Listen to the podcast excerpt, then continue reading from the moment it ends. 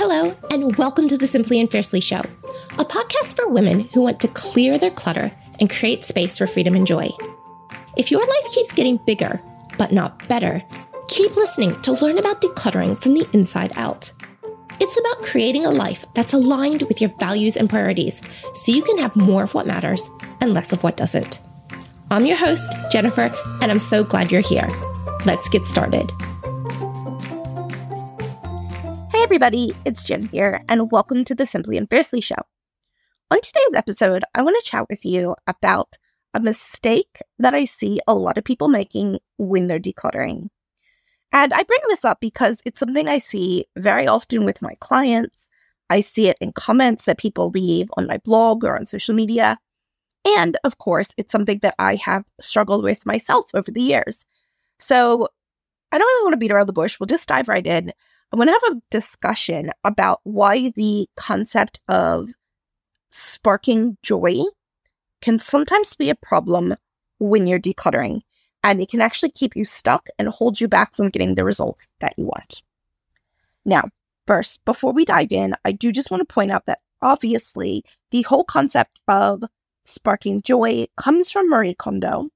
And I do want to say that this episode isn't a critique of her work. If you are familiar with the KonMari method, then you will know that it, it is much more than just does this spark joy, right? Um, she wouldn't have written a whole book if, if it was literally just one line. But I think we, you know, can all see that Marie Kondo has a lot of credit actually for bringing decluttering and minimalism to the mainstream. And it has led to a lot of people thinking that if something quote unquote sparks joy, right, if it makes you happy, then you should keep it.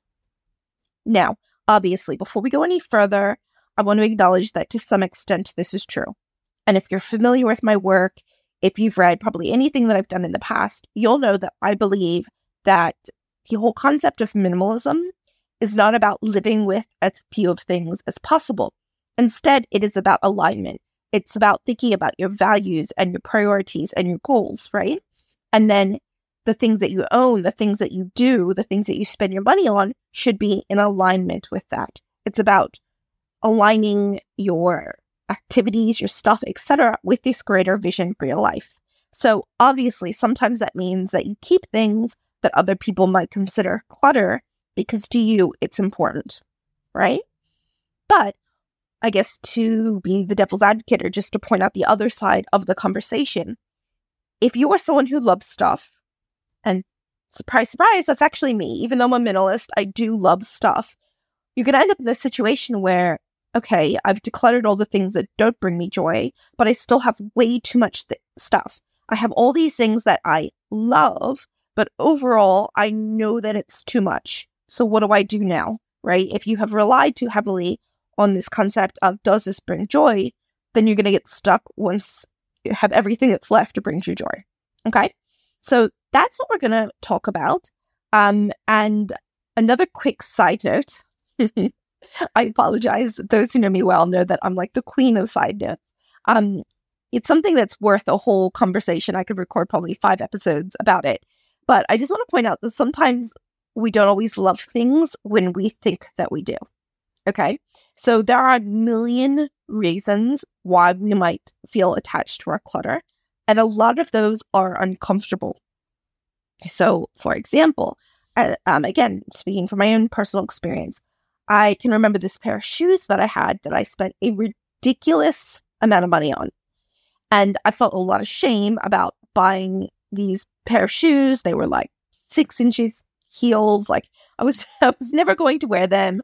They were designer, um, but like I wasn't someone who could really afford designer items, et cetera, et cetera. Right. I had a lot of shame about buying these shoes, which I then never really wore. But if you asked me for years, I would have told you, oh, I love those shoes. I just don't wear them. And the truth is, I didn't really love them. It was just more comfortable to make that excuse. I love them, but I never wear them, than to admit the truth was that actually I don't love them. I'm just kind of ashamed because I wasted so money, so much money on it, right? So that's a little side note. Again, a topic that we could talk about for ages. But coming back to this episode, let's assume that you really do love something, right? You really love it. and you're trying to decide whether you should keep it or not, right? And so the does it spark joy line makes you think, yes, I should keep it. But you're also feeling overwhelmed in your home and you're like, I have too much stuff. What do I do? So if you can relate, this is the question that I think should be a very important follow up question to does this spark joy, right? So it is, yes, this item sparks joy, but what do I love more? Okay. So I'm just going to break this down again using myself as an example. As a minimalist, people assume that I'm like not really into fashion. If you follow me on the blog or, you know, the podcast, you'll know that I dress with um, a minimalist wardrobe. It's quite small. I don't have a ton of outfits, etc. But the truth is, even though that's how I live and that's what I choose for myself right now, I actually love everything to do with fashion, right? I love the act of getting dressed. I really enjoy being creative, like trying to find new ways to wear things. I love um I love big, bright, beautiful colors. I love experimenting with trends, right? I find all of that side of fashion very fun. I still find that fun, right? That still quote unquote sparks joy for me. Okay. But you might be wondering, so why do I, you know, why don't I indulge in that? Why do I dress. I do dress probably mostly in neutrals. Um, I don't think that every minimalist has to, but I do. I wear, a, I dress in a personal uniform. I wear most of the same kind of stuff all the time. So you might be wondering, like, if fashion brings me joy, why am I doing this? Am I making myself suffer um, in the name of minimalism? No, I don't. Because if you go back to this question, what do I love more? what I love more than the fun of fashion, than the creativity, then playing around with clothes is the freedom and the space that comes from having a minimalist wardrobe. Okay. It's kind of like thinking about the trade offs in life, right? Sure, I love that, but there's something else that I want more. So I love having the physical space in my home. There was a time 15 years ago where I used a whole guest bedroom as my closet and I needed it because I had so much stuff. I had over a hundred pairs of shoes. I had these custom built-ins, right? And like I'll be honest with you, if I, you know, imagine in my mind going back to that closet, I loved it. It was like a wonderful space. I had um I had these like display racks. I used to have over a hundred pair of shoes at the time. And I had these like custom display racks where it looked like I was in a shoe shop, right? And if I think about that room, like I love it. It was beautiful. It was a fun space. I was like a kid in there, you know, dressing up. But if I think about the trade offs, right? What do I love more? Right now, I live in a 660 square foot home um, with my two kids and my husband. It's a two bedroom apartment, so it's quite small. But I happily give up my closet and you know the space that I had because I love my neighborhood. I love living closer to the city. I love having a walkable lifestyle.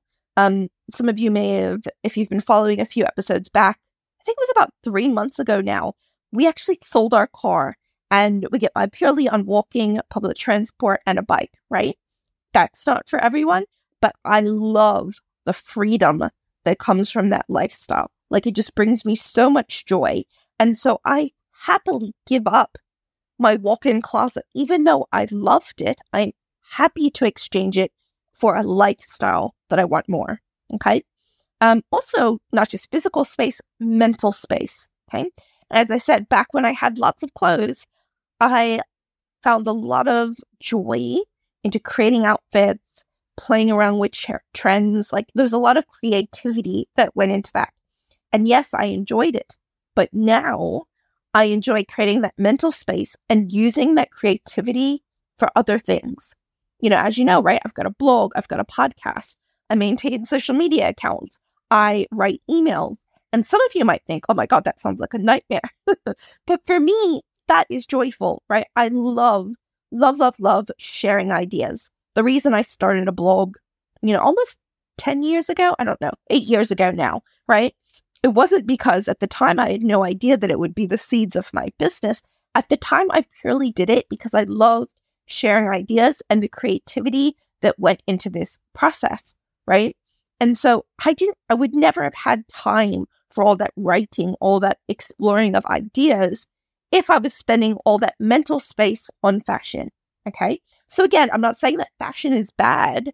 I'm just saying that for me, again, if you're looking at my priorities, my values, the trade offs that we have to make in life, right? When we accept that we all have limits, we can only do so much. I would rather give up the fashion that I loved, that brought me lots and lots of joy, but I'm happy to give it up because now I have mental space for my creativity.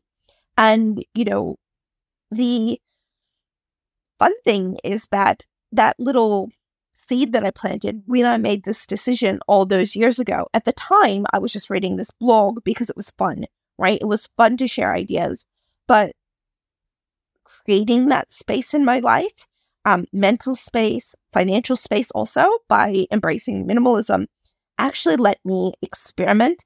And now, for those of you who don't know, the Simply and Fiercely brand is my full time job, right? So between the, I sell courses, I run advertising on my website. Um, this business now supports me and my family, which is actually like, it just blows my mind because I didn't realize at the time that I was making this small trade off, right? But in the end, that small trade off created space. And what I did in that space was actually create my dream career. And so I do just want to be clear because I know so many times people can listen to things and think that people are talking in absolutes. I'm not saying that you can't run a successful business. I'm not saying that you can't be creative with writing or whatever it is you want to be creative with and also love fashion. Of course, there's people that can do that. But for me, when I reflect back on my life and how I was spending my time and my mental energy and my money, I know that the fashion that I did love, that it did bring me joy, was consuming too much space. Okay. So again, that's it. I'll talk, maybe I'll record another episode about that another day. But again, it was making that trade off. What do I love more? Do I love the fashion? Do I love the clothes? Or do I love this mental freedom in my life? And also, as I said, physical freedom, having more space in my home, etc. So, if we go back to this, I guess just sort of to sum that up, yes, I love fashion. Yes, I love the creativity. Yes, you know, it's funny people assume that I have really boring, boring taste when it comes to clothes, but I actually love like the maximalista style. I love people who indulge in really over the top fashion. I love it so much. Like I love looking at it, right? But it's just not for me because it doesn't align with my values and priorities. Just you know, that's not a judgment call on other people. And if you're still kind of struggling to put your head around this, I do have this quote that I saved. Um, it's something I think about all the time, and I think it's such a brilliant example of how sparking joy is not always enough. So, this quote is from Elizabeth Gilbert from her book Big Magic. For those of you don't know, um, Elizabeth Gilbert, I think she's the writer of Eat, Pray, Love, um, but this book is also just about creativity, right? Big magic. She's really talking about the magic of creativity um, and the magic of being a writer. So here's the quote Long ago, when I was struggling to become a writer, a wise older woman once said to me, What are you willing to give up in order to have the life you keep saying you want? I said, You are right. I really need to start learning how to say no to things I don't want to do. She corrected me. No, it's much harder than that. You need to learn how to start saying no to things you do want to do with the recognition that you only have one life and you don't have time and energy for everything. So that quote is one of my like just favorites. I think it's such a great representation of the way that we need to think about clutter, our time, our spending, right? It's not that you are just getting rid of the things in your home that you don't like or that don't bring you joy. You're shifting it the other way. You're thinking about, well, what is the life that I really want to create? And I think, um, I'm pretty sure if you go back to the last episode or two, I talk about the importance of having a strong vision. That's what this is about, right? What do you really want most? And sometimes you're going to have to give up things that you love, things that bring bring joy, but that's okay because there's something else that you love more. Okay. So I'll um, give you one more example before I um, bring this episode to an end. If any of you are writers, um, obviously I write for my work. I actually also write fiction as a personal hobby, which I will never share with anyone. it's just something that I do for myself. Uh, but there is a saying in writing. I don't know who brought it up, um, so I apologize. But it's about this idea of killing your darlings, right? Which sounds really horrible. Um, but if you've ever done any writing, you'll know that sometimes you write a paragraph or even a sentence and you love it. You think it's like just the best thing you've ever written. It's so beautiful. You love the words. You know, you're, you're patting yourself on the back because, oh, sorry, I just patted my microphone. you're patting yourself on the back because it's so lovely. But when you try to work it into the piece, it just doesn't work. This happens to me all the time. I'll have one paragraph that I love, but it just doesn't work with the flow of the piece. And I'll rewrite everything over and over again, trying to make it work, wasting so much time, right? And getting really frustrated and like just wanting to give up. And then sometimes I have to realize is that for the greater good, right? In order to make this article work, in order to make this chapter work, in order to make the whole story flow, I have to take out this paragraph, even though I think it's like the greatest thing I've ever written, right?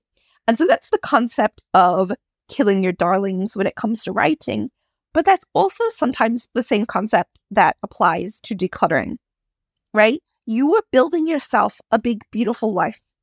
And the things that you own, the things that you do, the things that you spend money, these are all like building bricks, right? They're all bricks that are helping you build the life of your dreams. And sometimes you have to ask yourself, right?